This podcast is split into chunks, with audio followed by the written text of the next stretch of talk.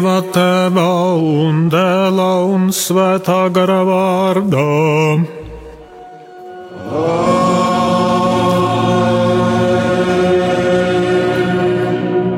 Miers lai ir ar jums!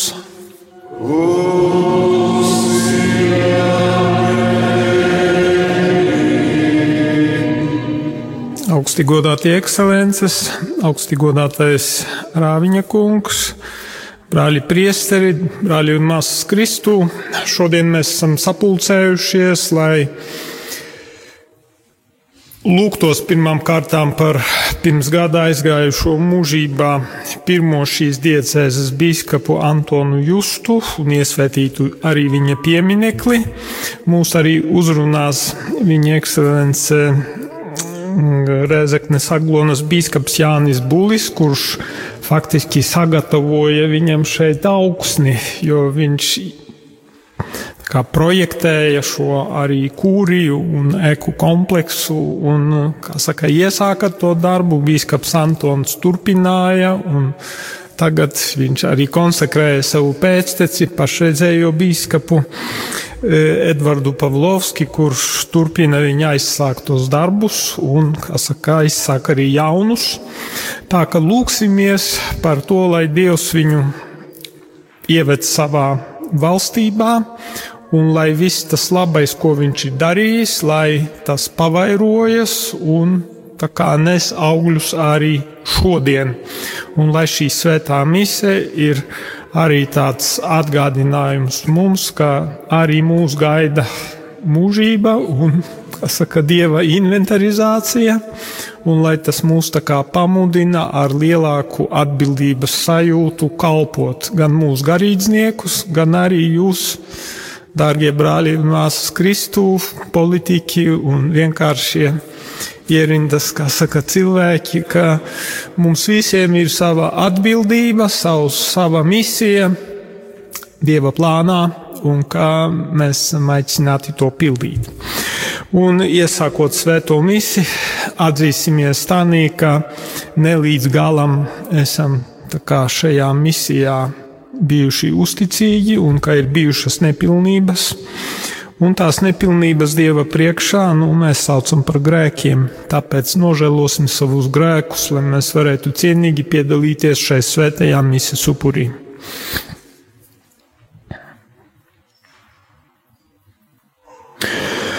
Es atzīstos visvarenajam Dievam un jums, brāļi un māsas, ka es daudz esmu grēkojis ar domām, vārdiem, darbiem un nolaidību.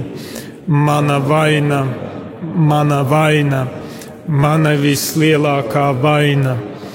Tādēļ es lūdzu visvētāko jaunavu Mariju, visus eņģeļus un svētos, un jūs, brāļi un māsas, par mani kungu mūsu Dievu lai apžēlojies par mums visvarenais Dievs un piedevis mūsu grēkus, lai mūs aizved mūžīgajā dzīvēm.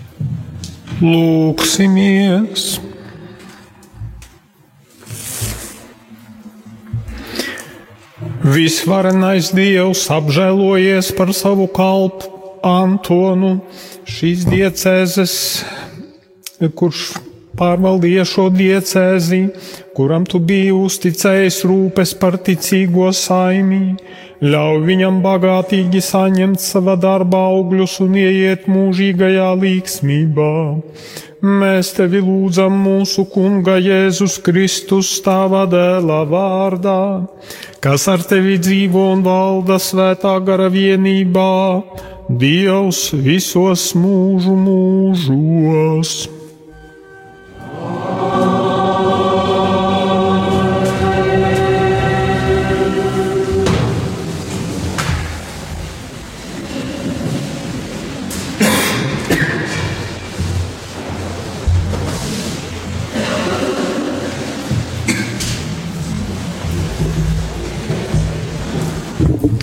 Lasījums no gudrības grāmatas. Taisnīgo dvēseles ir dieva rokā, un nāves mokas tās neskars. Nesaprātīgo acīm tās likās mirušas, viņu nāve tika uzskatīta par nelaimi, viņu aiziešana no mūsu likās iznīcība, bet viņi ir iegājuši mierā. Lai gan pēc cilvēku domām viņi ir izcietuši mokas, tomēr viņu cerība ir ir pilna nemirstības. Nedaudz no viņiem ir prasīts, bet daudz tika iedots, jo Dievs ir viņu pārbaudījis un atradis par sevis cienīgiem.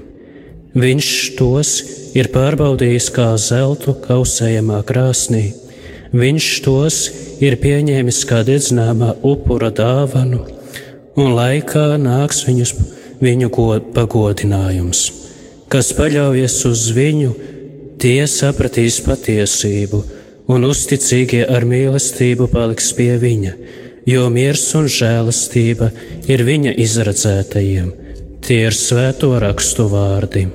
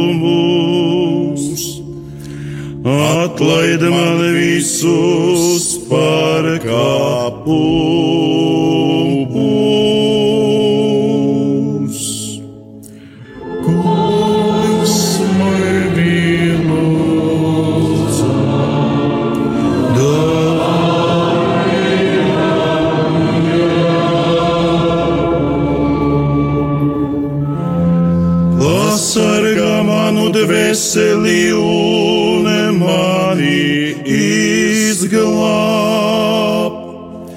Nepamet mani kaunā jūs tevi eseru.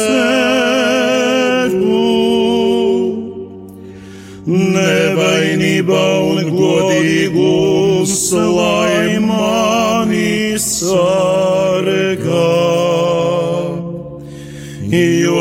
paļaujos uz tevi.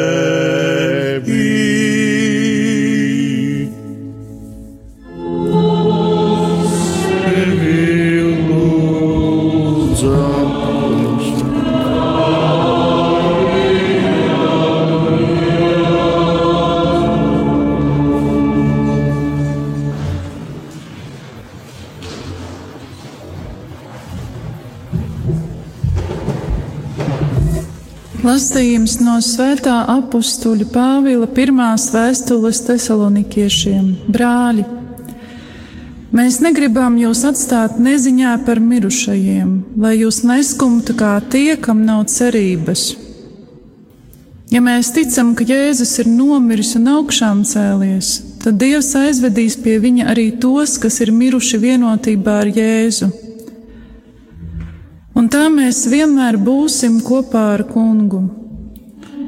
Tādēļ ieprieciniet cits citu ar šiem vārdiem. Tie ir svēto rakstu vārdi.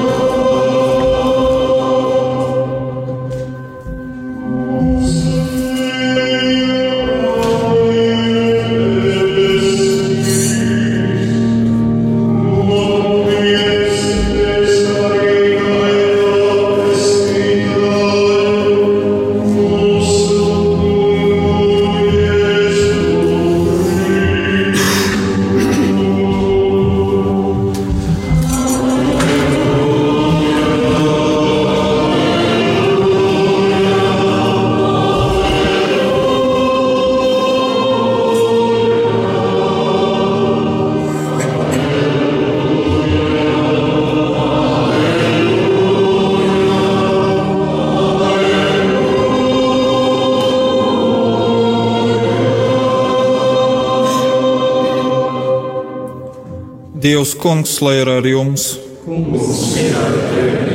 Lasījums no Jēzus Kristus evangēlija, ko uzraksties svētais mātejs.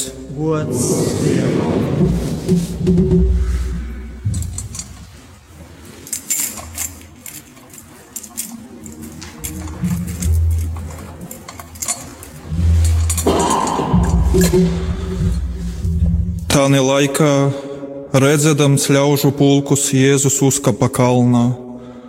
Kad viņš bija apsēdies, pie viņa piegāja mācekļi, un viņš sāka tos mācīt. Svētīgi tie, kas nekaro pēc mantas, jo viņiem pieder debesu valstība. Svētīgi lentpratīgie, jo viņiem mantos zemi.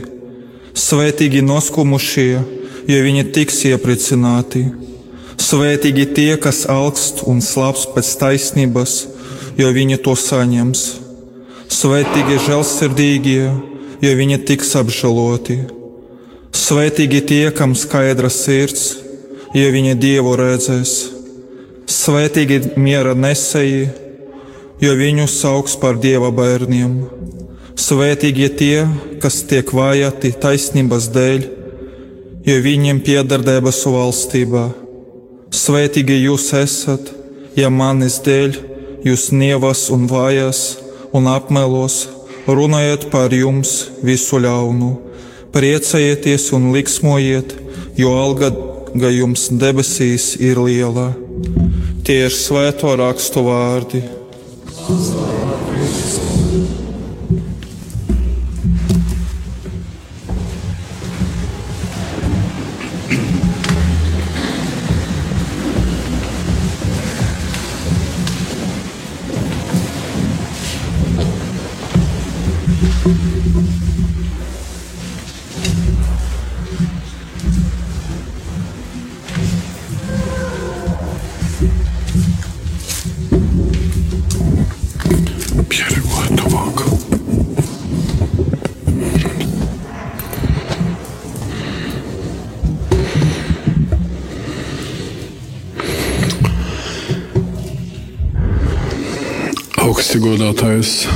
arhibīskapa kungs, bīskapi, priesteri, konsekrētās personas, ticīgā tauta, visklātsošie šajā ļoti svarīgajā dievkalpojumā šeit, Jelgavas katedrālē, atceroties bīskapa justa pirmo nāves gada dienu. Šodien, pateicoties Dievam par biskupa Antona Justa kalpošanu baznīcā, varam teikt, ka viņa dzīvē un darbā spīdēja īpaša gaisma, un šī gaisma bija Kristus gaisma, kas daudziem cilvēkiem palīdzēja tuvoties Dievam, atpestīt dvēseli, sagatavoties mūžīgai dzīvei. Viņa priesterība vijās cauri laikmetam, kurā baznīcai neklājās viegli.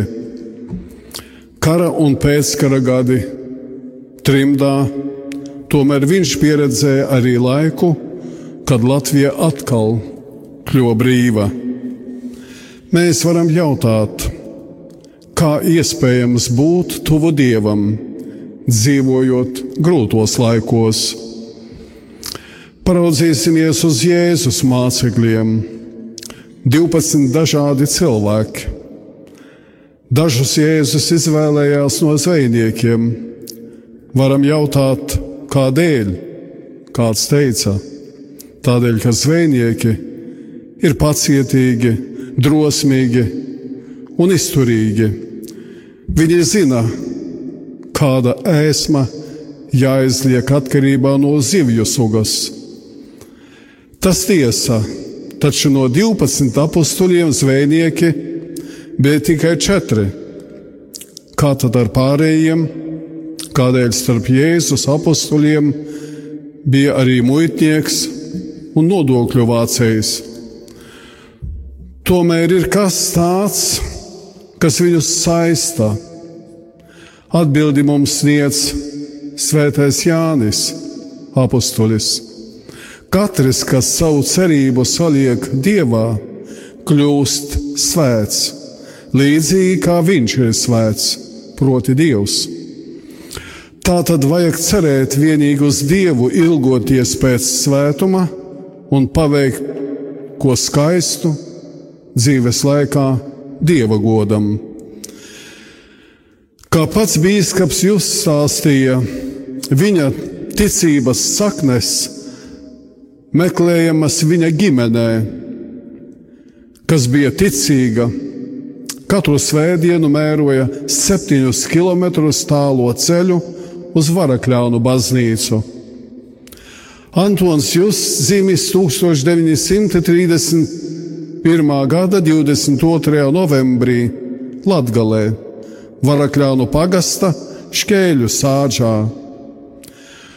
Kopā ar vecākiem 1944.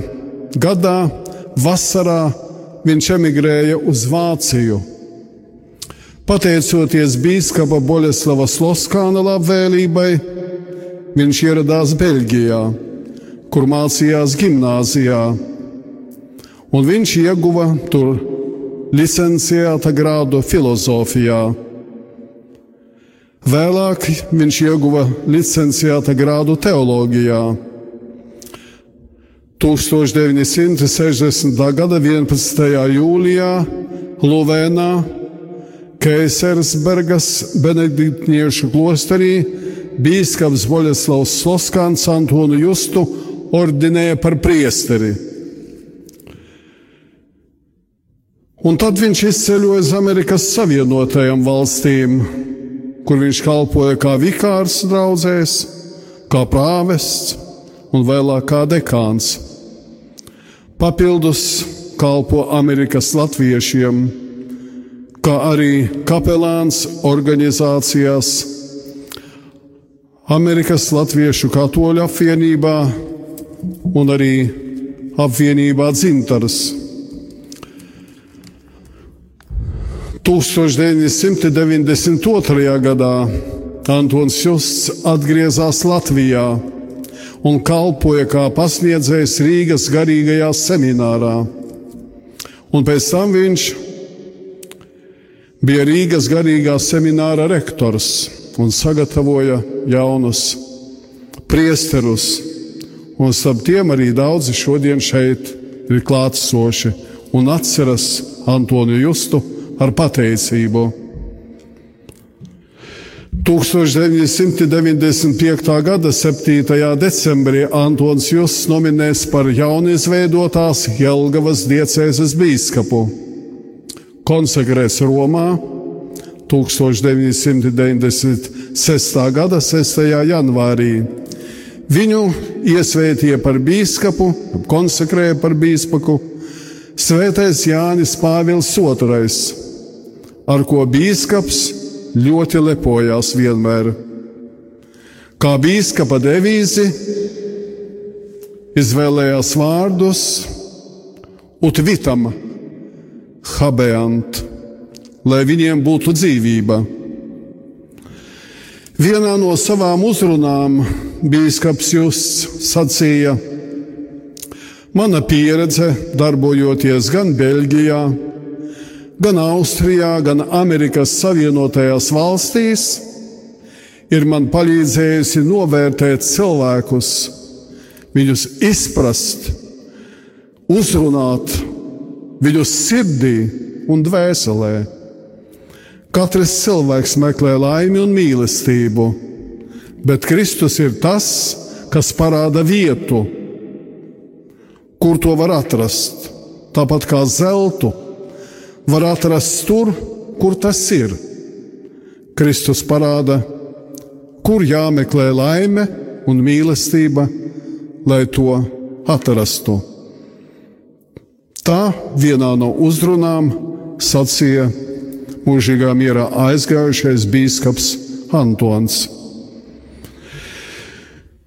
Bīskaps arī ļoti novērtēja to, ka Latvija atkal bija brīva valsts. Un savā jubilejas predikī viņš sacīja: Man lielākais prieks ir bijis, ka esmu varējis kalpot baznīcai Latvijā. Es piedzimu brīvajā Latvijā. Es redzēju arī Latvijas bojā eju un mūsu justu ģimenes došanos trimdā.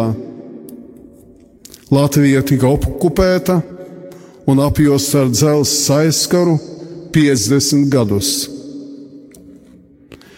Bet šodien viņš sacīja, Latvija ir atkal brīva, neatkarīga un demokrātiska zeme.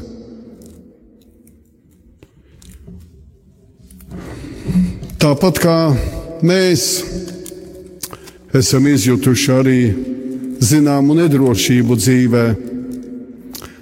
Tāpat arī sacīja Bīskaps Justs. Teica, ka man ir pārliecības trūkums dažkārt par saviem spēkiem. Pats to atzīstu. Viņš sacīja, esmu nevarīgs un gribējās atrunāties un atteikties Bet tad dzirdēju evangēlijā Jēzus izteiktos vārdus Pēterim: Nebaidies, no šī brīža tu būsi cilvēku zvejnieks. Arī mums katram ir kaut kas, ko Dievs mums prasa, un nevienmēr mēs spējam saskatīt, ka tas ir iespējams. Bet, kad Dievs ir blakus, kad mēs viņam uzticamies, tad viss ir iespējams. Mēs varam mācīties no biskupa Justa ticību, prasmi atrast kopīgu valodu ar cilvēkiem un balstīties nevis uz saviem spēkiem, bet uz Dieva žēlastību. Un ja mēs tā darīsim, tad noteikti mēs arī izturēsim mūsu dzīves ceļā. Būsim uzticīgi aicinājumam, un daudziem cilvēkiem palīdzēsim sasniegt mūžīgo dzīvi debesu valstībā. Šodien, piedaloties šajā biskupa Antona Justa nāves pirmās gada dienas svētajā misē, ir arī, protams, mums visiem zināmas skumjas. Taču pienāks reiz diena, kad sauksim, kādēļ jūs meklējat dzīvos starp mirušajiem. Viņi ir augšām celti. Lūksim, lai Dievs viņu pieņem savā mīlestības valstībā debesīs. Mūžības pasaule ir liels ticības noslēpums, ko mēs līdz galam nespējam izprast. Taču ticība mums vēsta, ka mums ir dvēsele, kas ir nemirstīga, un pēc nāves tā turpina dzīvot. Kas ir debesis? šķīstītava un elle, ka ir mūžīgā dzīve, ka ir debesis. Kā tas viss izskatās, mēs, protams, varam tikai domāt. Arī Kristus sacīja, ka nav nec cilvēka ausis dzirdējušas, nec arī sirdī ienākusi doma un saprāšana, kā tad izskatās mūžīgā dzīve. Taču ticība liek mums cerēt uz mūžīgo dzīvi, un mēs esam pārliecināti, ka ir šī mūžīgā dzīve. Tāpēc ticība un cerība mudina mūs lūgties par mūžībā aizgājušajiem, lai reiz visi kopā tur mēs varētu satikties. Pārdomāsim arī mūsu vārdu un darbu patieso vērtību. Padomāsim, kādi ir mūsu rīcības motīvi, kritēriji, lai arī mēs būtu gatavi reiz pārcelties uz mūžīgajām mājām pie mūsu debesu Tēva. Tāpēc priesteris sludina Dieva vārdu, aicina pieņemt svētos sakramentus piedalīties svētajā misē, jo tas viss ir vajadzīgs, lai mēs varētu nostiprināt ticību, iegūt vajadzīgo svētumu un iemantot mūžīgo dzīvi debesu valstībā, kuru jau ir sasniedzis mūžīgā mierā aizgājušais, kādreizējais Jelgavas bīskaps Antons Justs. Mūžīgo mieru viņam! Āmen!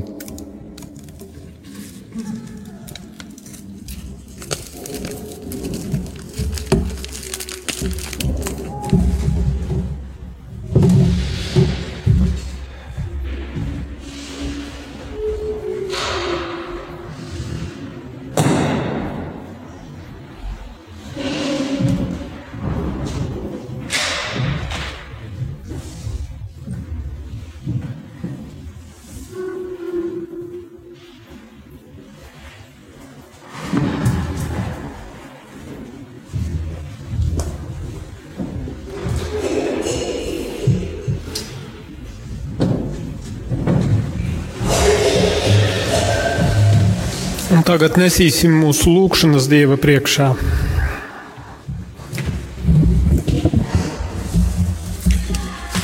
Sava taisnība, kungs, esi mirušajam biskupam Antonam žēlīgs.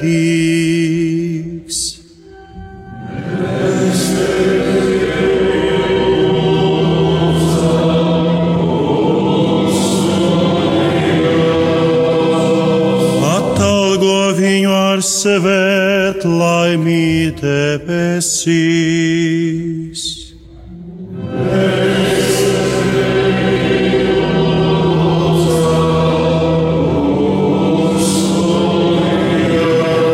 Īcīgo dvēseles no mūžīgās pazušanas pasargā.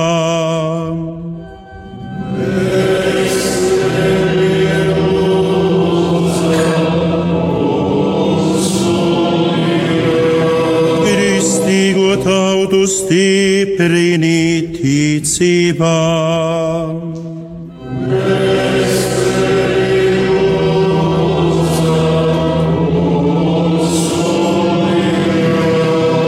Pasaulē uzturī mieru un taisnību.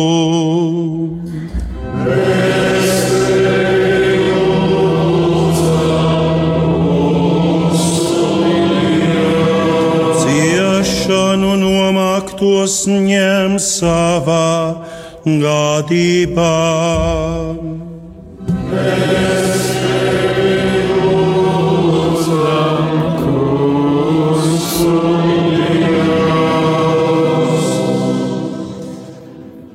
Debesu Tēvs, mēs tevi lūdzam, pieņem šos mūsu pazemīgos lūgumus, un it īpaši mēs šajā dievkalpojumā tevi lūdzam par mūžībā aizgājušo bīskapu Antonu, lai tu viņa dvēseli patiešām apveltīji ar mūžīgo mieru un pieskaiti savu izredzēto pulkam.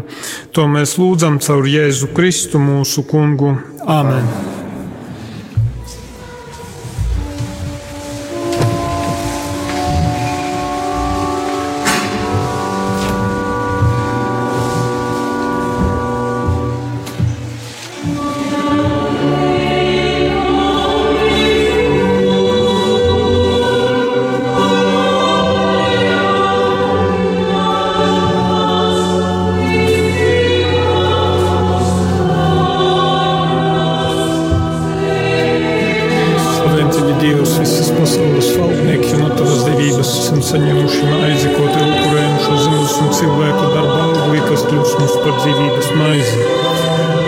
ir mūžam slavēts.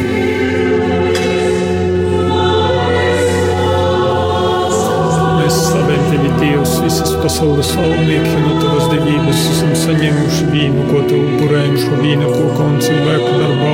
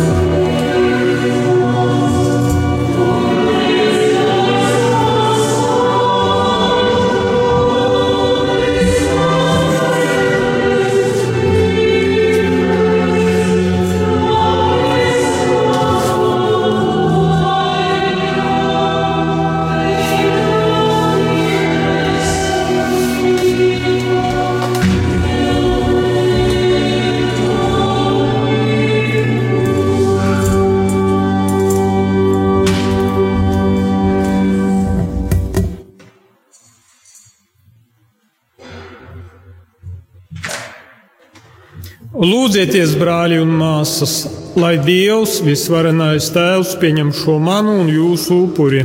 Lai Kungs pieņem šo upuri par godu un slavu savā vārdā, par labu mums visai viņas svētajai baznīcai.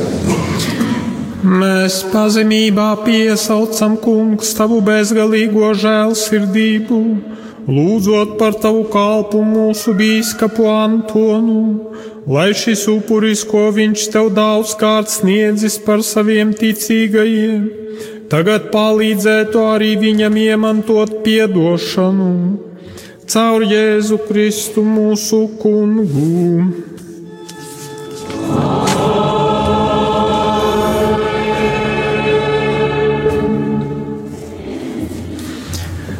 Dievs, kungs, lai ir ar jums!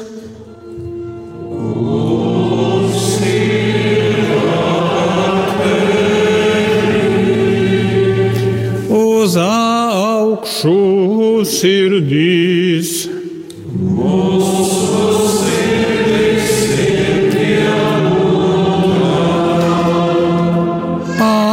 Pateiksimies kungam mūsu dievam!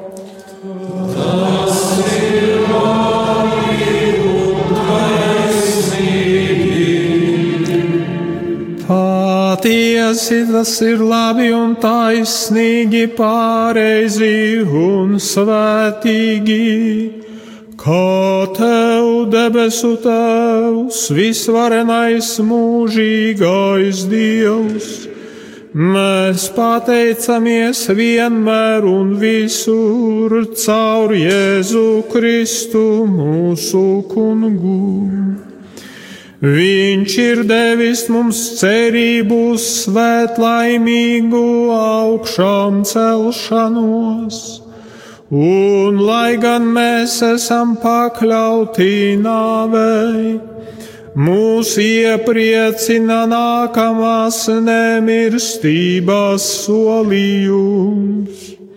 Jo taviem kungs ticīgajiem dzīve nebeidzās Un kad sairst šīs laicīgās dzīves miteklīs, viņi iegūst mūžīgu mājokli debesīs. Un tāpēc kopā ar svētajiem un visiem eņģeļiem mēs tevi slavējām, teikdami tagad un vienmēr.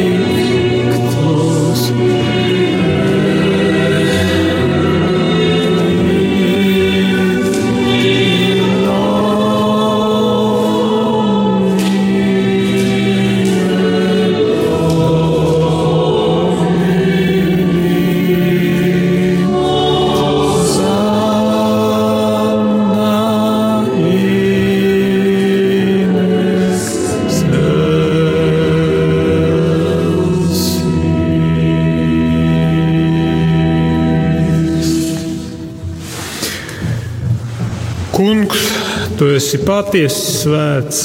Tev pienākas gods no ikvienas radības, jo caur tavu dēlu, mūsu kungu Jēzu Kristu un Svēto garu, Tu visu dzīvini un dari svētu, un nemitīgi pulcini sev tautu, lai no saules slēgta līdz pat rietam, tiktu upurēts tavam vārdam par godu, tīrs upuris. Dziļā pazemībā mēs tevi lūdzam, kungs, svētī šīs upurus, tā paša svētā gara spēkā, lai tās mums top par tava dēla, mūsu kunga Jēzus Kristus, miesu un asinīm. Jo pēc viņa pavēles mēs svinam šo noslēpumu. Tā ir vakarā, kad viņu nodeva, viņš ņēma maizi, tev pateikdamies svētīja, lauza un deva saviem mācekļiem sacīdams: Ņemiet un ēdiet no tās visi, jo tā ir mana miesa kas par jums tiks atdota.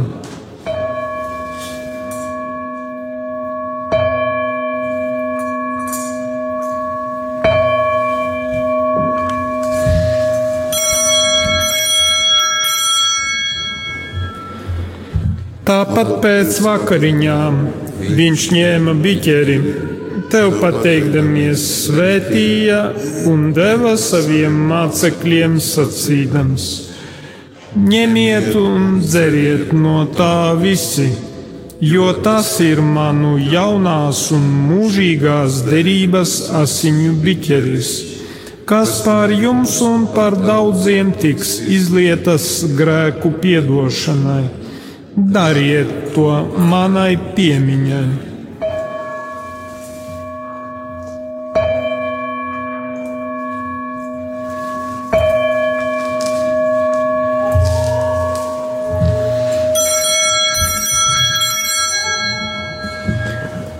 Lūk, ticības noslēpums. Mēs svēstīsim par tavu nāvi, kungs, un liecināsim par tavu augšanu celšanos, līdz pat tavai atnākšanai.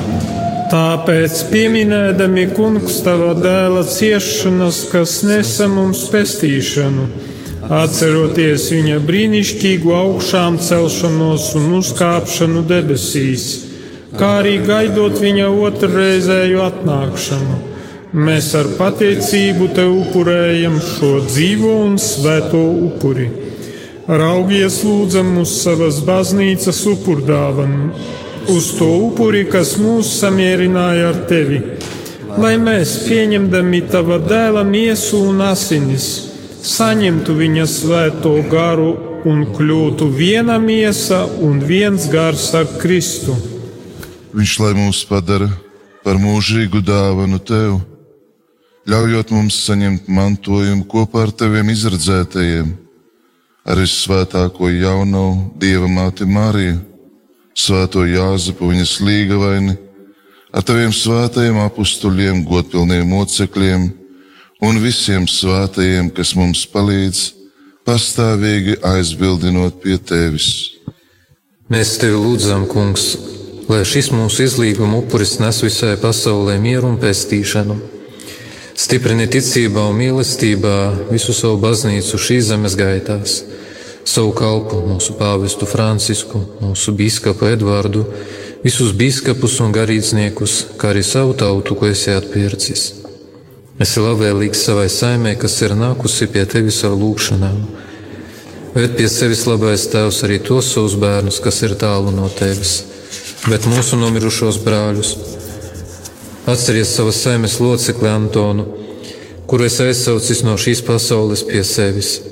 Viņam, kas bija vienots ar tavu dēlu nāvē, ļauj būt vienotam arī augšām ceļoties, kad viņš mirušajiem liks celties no zemes, un mūsu iznīcīgo miesu pārveidos, lai tā kļūtu līdzīga viņa apskaidrotai miesai mūsu nomirušos brāļus un visus, kas tavā žēlastībā aizgājuši no šīs pasaules, uzņem savā valstībā, kur arī mēs ceram nokļūt, lai vienmēr skatītu tavu godību. Kad tu noslaucīsi ikvienu asaru no mūsu acīm, jo redzot tevi, savu dievu, kāds esi, Mēs būsim tev līdzīgi visos mūžos un slavēsim tevi bez gala. Caur Jēzu Kristu mūsu kungu, caur kuru tu pasaulē dod visu labo. Caur Jēzu Kristu ar viņu un viņā, Tev Dievam visvarenajam Tēvam, Svētā gara vienībā ir visgods un slava visos mūžu mūžos.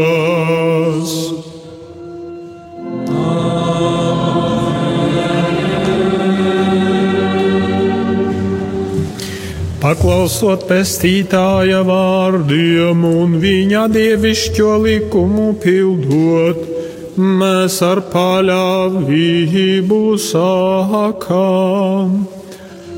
Tēvs mūsu, kas esi debesīs, svētīts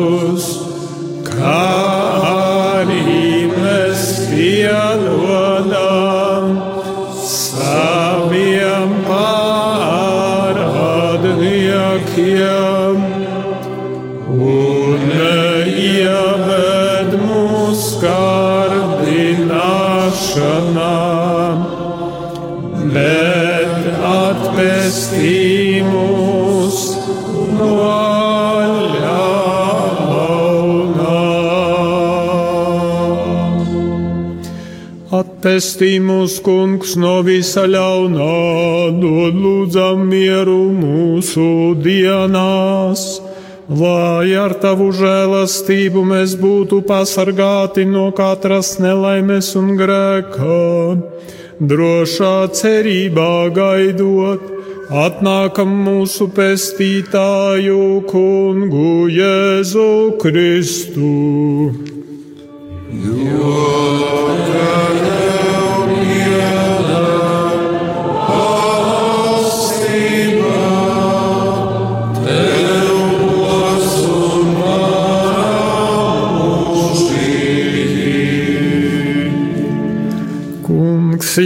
Jēzu Kristu, kas esi sacījis saviem apustuliem, es jums atstāju mieru, es jums dodu savu mieru.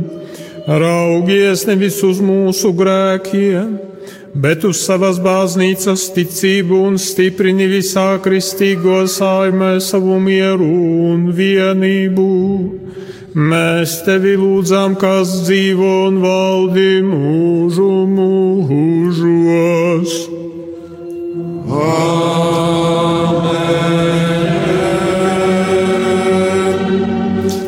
Lai Dievā miers ir ar jums vienmēr.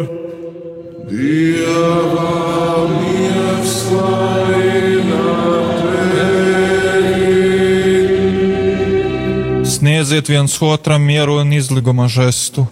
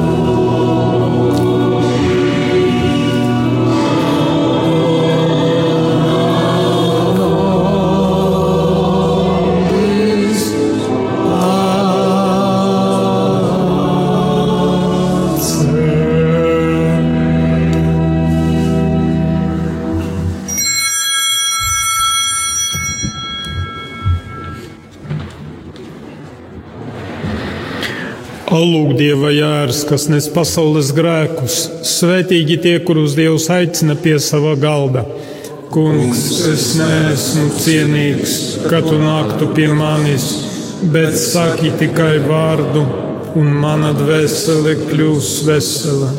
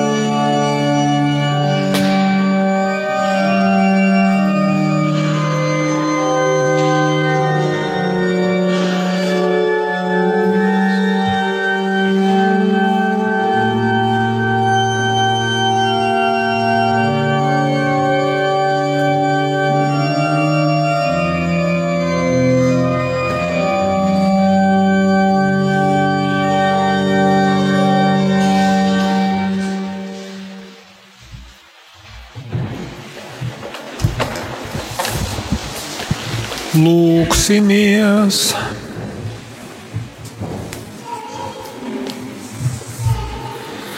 Mēs tevi lūdzam, kungs, esi žēlsirdīgs savam kalpam, mūsu bīskapam Antonam, lai ar šo upuri viņš iegūst mūžīgo mājokli pie sava pestītājā, kuru viņš sludināja un uz kuru cerēja. Caur Jēzu Kristu mūsu kungu.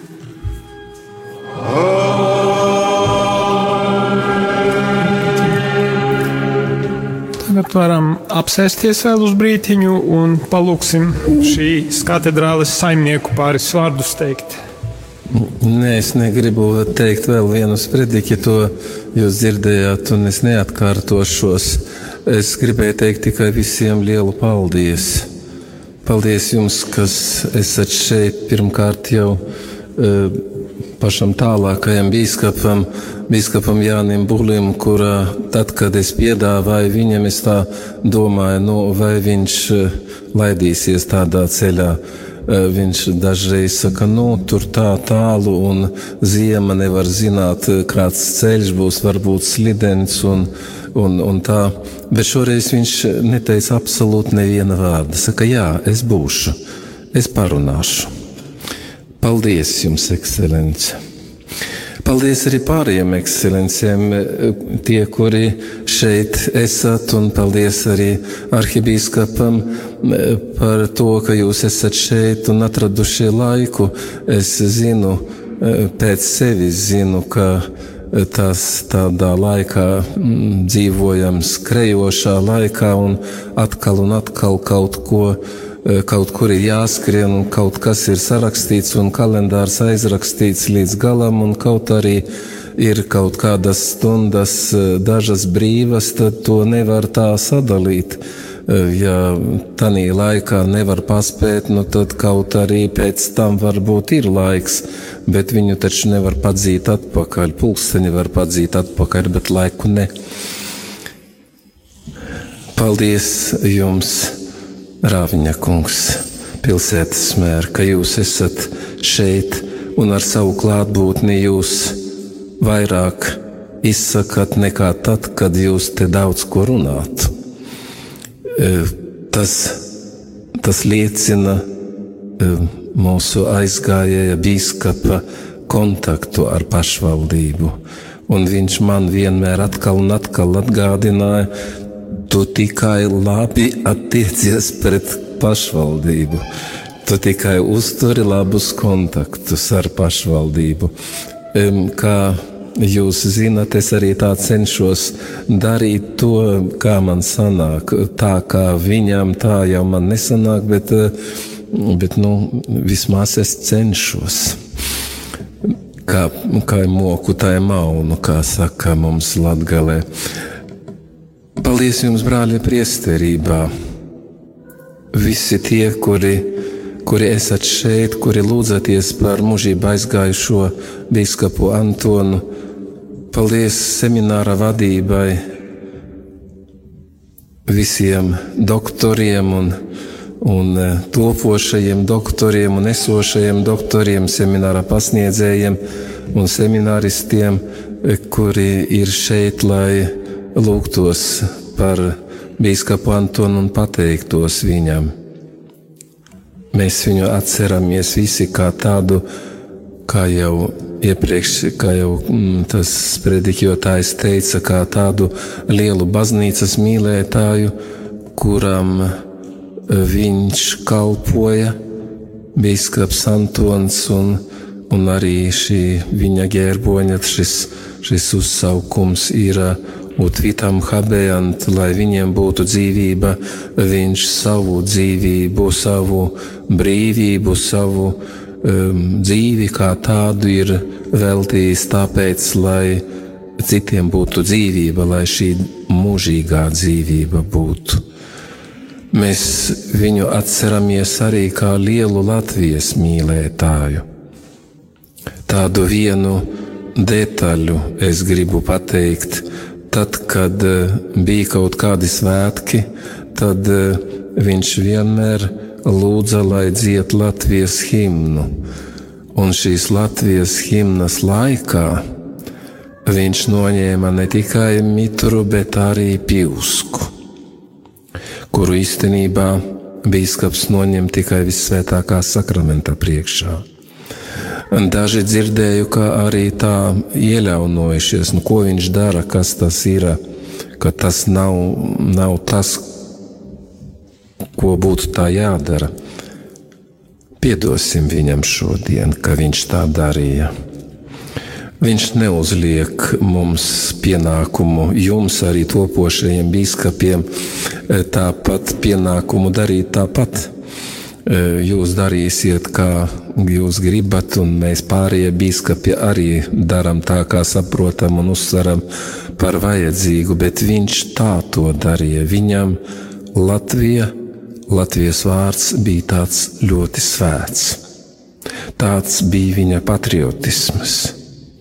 Viņš svin, tā mīlēja arī svinēt, atzīmēt dažādas uh, jubilejas, un tā uh, arī man vienu jubileju viņš tā sarīkoja, kur es tikai noblisināju acis. Viņš jau izsūtījis visiem ielūgumus. Es saku, vai man ielūgums arī būs, vai, vai tikai tiem pārējiem uz manu jubileju.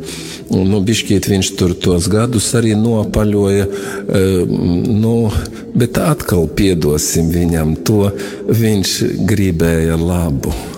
Viņš nebija nekad ļauns. Tik, ļau, tik labi mēs ar viņu dzīvojām, un tik skumji palika pēc viņa nāves, pēc viņa aiziešanas, tādas tukšības sajūta kādu laiku. Nu, tagad jau sākam pierast skaidrs arī kūries telpās, bet tādā laikā tas tā bija. Paldies jums visiem, paldies par šīm lūkšanām. Es zinu, ka jūs mīlējāt savu bīskapu un viņu cienījāt, un gribas teikt, bija jau arī pa ko. Viņš bija tāds atdots baznīcai, diecēzei un atdots dievam. Vienmēr mīlēja kaut ko parādīt, citiem parādīt pasauli, organizēja dažādus sveceļojumus un priecājās par to, ka draudzē ir tādi, kas piesakās kaut kur braukt. Gan viņš organizēja uz Vatikānu, un tad tur sa, no tā samanedžēja to tikšanos ar pāvestu vienmēr Vatikānā, un tur, nu, ka mēs kopā braucām, tad man jau tur nebija problēmu. Bīskaps Antons visu tur sakārtos. Viņš tikai mani ņem pie rokas, ejam, ejam tur, ejam tur, un viss notiekās. Viņš pat atceros vienu reizi, kad mēs tur bijām un gribējās jau visai, visai tai grupai, un skaidrs arī es nebiju pret tam, ka celebrēt misi pie Pētera kapa, un tur kā reiz bija kāds, kād, nu, kāds cits, kas gribēja arī tāpat. Viņš saka, ejam ātri, ka iesāksim, tad jau mūs neaizdzīs no tā kapa. Un tā arī bija. Tie, kas bija tur atkal citi sarunāti, viņi atnāk un, un kā sakot, blisina ar acīm. Mēs jau esam iesākuši misi. Nu, kur tad aizdzīs vairāk? Viņi pagāja kaut kur malā. Var jau pateikt, ka paklaunu tā nevajadzēja darīt, bet piedosim viņam arī šo. Viņš gribēja labu priekš sevi, priekš savējiem, priekš savas draudzes, priekš saviem svētceļniekiem un vienmēr par tiem rūpējās. Paldies jums visiem! Ar tādu gaišu noskaņu mēs šo, šo gada skārtu svinam un arī kā, kā tādu svinamu dienu mēs jūtam, vismaz es tā jūtu, ka tāda kā svētku diena, lai um, Dievs dot mūžīgo mieru un mūžīgo gaismu starp svētajiem biskupiem, lai viņš tur varētu Dieva žēlsirdību slavēt mūžām, lai piedot viņam visas cilvēciskās vājības, kuras viņam varbūt gadījās dzīves laikā izdarīt, bet eh, lai viņam atmaksā Dievs ar mūžīgiem labumiem. Paldies arī redzu tur liepājas Lutāņu biskupu pārstāvi. Priecājos par to, tad, kad mēs runājām iepriekš, ka būs šie, šie atzīmēšana, šī gadsimta sazvinēšana. Saka, ja būs iespējams, es arī atbraukšu. Es taču viņu pazinu. Tātad mēs viņi, visi viņu pazinām, un it sevišķi varbūt pateicību parādā visi tie, kurus, kurus viņš ir iesvētījis par priesteriem, kurus ir iesvētījis. Es esmu viņam parādā par to, ka viņš mani konsekrēja par biskupu, un viņš tā priecājās vienmēr, ka viņu, kā jau te izteica to domu, ka viņš priecājās un bija lepnis par to, ka viņu svētais pāvests Jānis Pāvils II viņu konsekrēja par biskupu, un arī tas, kurš ir ceļā uz svētumu, uz atzīšanu par svēto, ka tagad kā godājamais biskups Boleslavs Loskāns viņu ir iesvētījis par priesteri. Nezinu, varbūt, ka arī viņu kādreiz atzīs par svēto, tad jau es arī varēšu lepoties, ka mani svētais bīskaps Antons ir mani konsekrējis par biskupu. Viņš bija arī lepnis par to, ka, ka tā nu, nu sanāca, ka man nācās konsekrēt arī liepais biskupu Viktoru Stulpinu, un tad viņš to pie katras iespējas arī atgādināja, ka tas ka tā ir tas ceļš no, no pāvesta līdz katram biskupam. Un tā nu viņš ir ne tikai līdz biskupam, bet arī līdz katram priesterim. Un tie, kuri ir saņēmuši no viņa arī priesteriskās svētības, esat viņam pateicīgi un kādu lūgšanu viņu ne tikai šodien, bet arī citās reizēs savās lūgšanās atceraties viņu. Un tagad mm, es gribu lūgt viņa ekscelenci dot svētību, un pēc tam tepat eh, mēs palūksim kori nodziedāt eh, to, to himnu.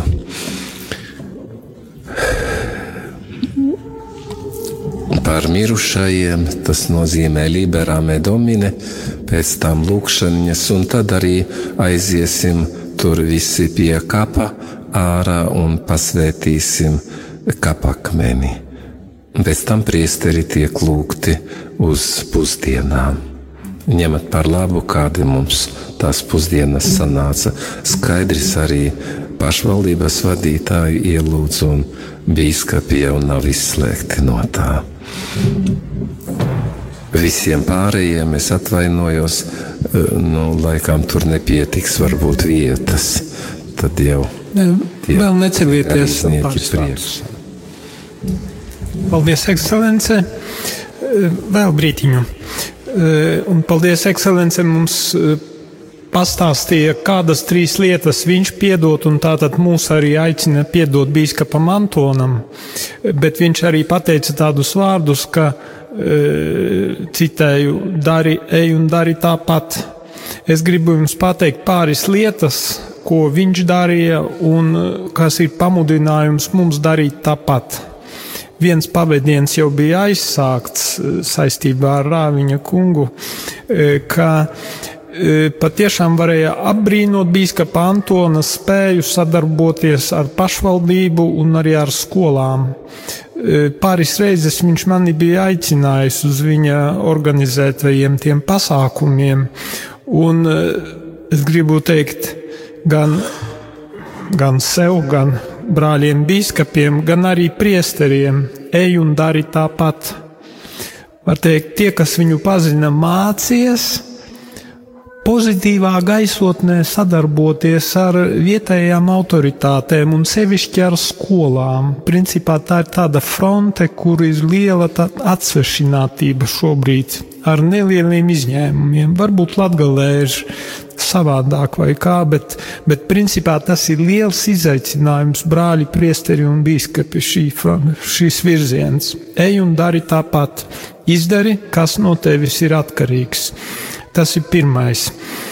Un otrais, ko no viņa varam mācīties, tas ir viņa optimisms, viņa pozitīvā attieksme pret cilvēkiem un pozitīvā attieksme pret dzīvi. Es kaut kā neatceros, ka es viņu biju, būtu redzējis sliktā garastāvoklī.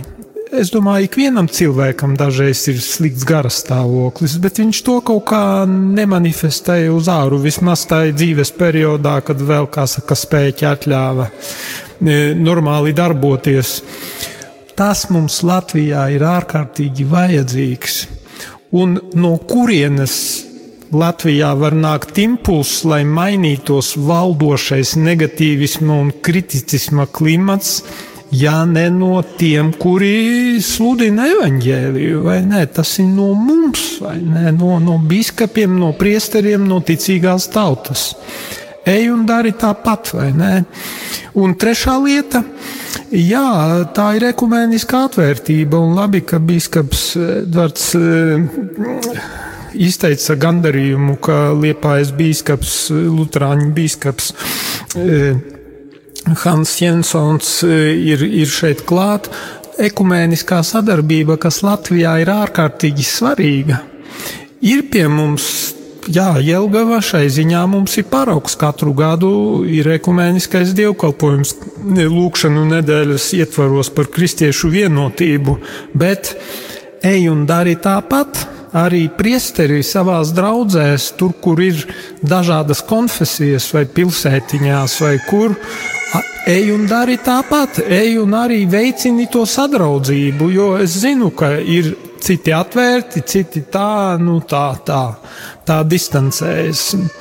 Katoļu baznīca ir definējusi savu attieksmi pret ticības brāļiem. Mums jāsadarbojas ar viņiem, mēs tam pašam Kristum ticam, vai ne? Un kopā jāmēģina Latviju tā kā atjaunot kopīgiem spēkiem. Lūk, trīs lietas, ko ej un dari tāpat. Un tagad pieņemiet Dieva svētību. Pagaidām, varbūt no šejienes. Nu, labi. Dievs, kungs, lai ir ar jums!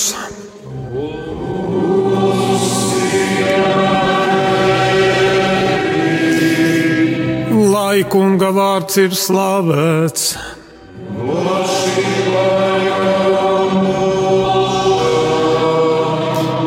Mūsu palīdzība ir kunga vārdā.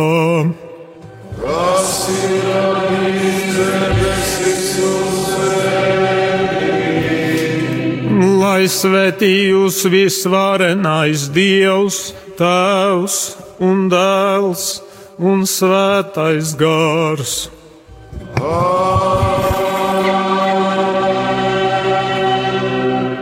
Dieva žēlastībā, lai jūs pavadā. Kyrie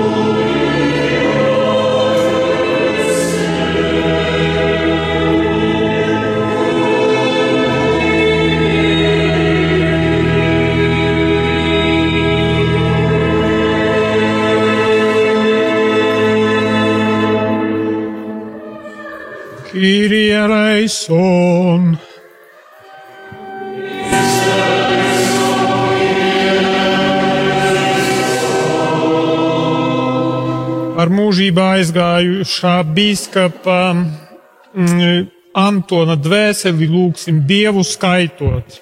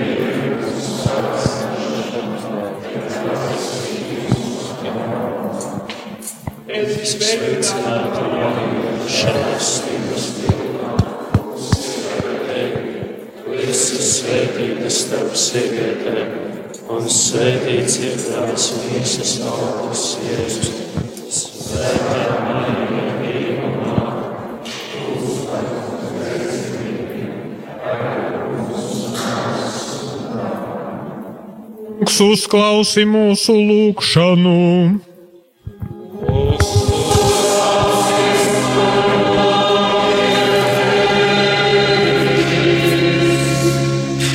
Simies! Dievs, kas savus kalpus bija aicinājis par priesteriem un bīskapiem apustuliskajā darbā, mēs tevi lūdzam, pievieno arī mūžībā bīskapu Antonu savu priesteru saimei, caur Jēzu Kristu mūsu kungu.